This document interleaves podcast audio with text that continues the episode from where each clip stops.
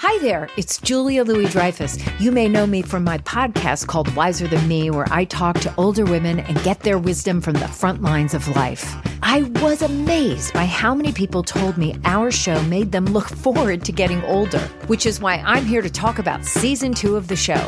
Sally Field, Billie Jean King, Beverly Johnson, Ina Garten, Bonnie Raitt, just to name a few. All hail old women. Wiser Than Me season two is out now from Lemonada Media.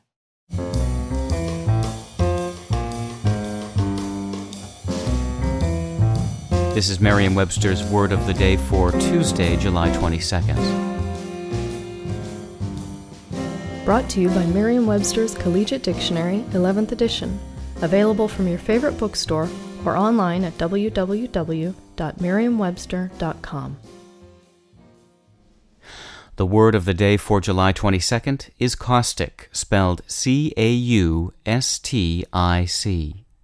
Caustic is an adjective that means capable of destroying or eating away by chemical action, corrosive. And it can also mean marked by incisive sarcasm, as in this sentence. She always seemed to have a caustic reply to any silly or unnecessary question. If you have a burning desire to know the origins of caustic, you're already well on the way to figuring it out. Caustic was borrowed into English in the 14th century from the Latin word causticus, which itself derives from the Greek word kaustikos. Kaustikos, in turn, comes from the Greek verb kaiein, which means to burn.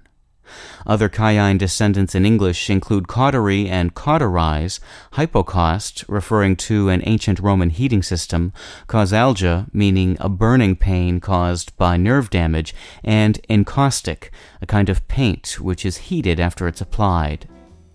With your word of the day for Tuesday, July 22nd, I'm Peter Sokolowski. For more information, visit Merriam-Webster online at www.merriam-webster.com.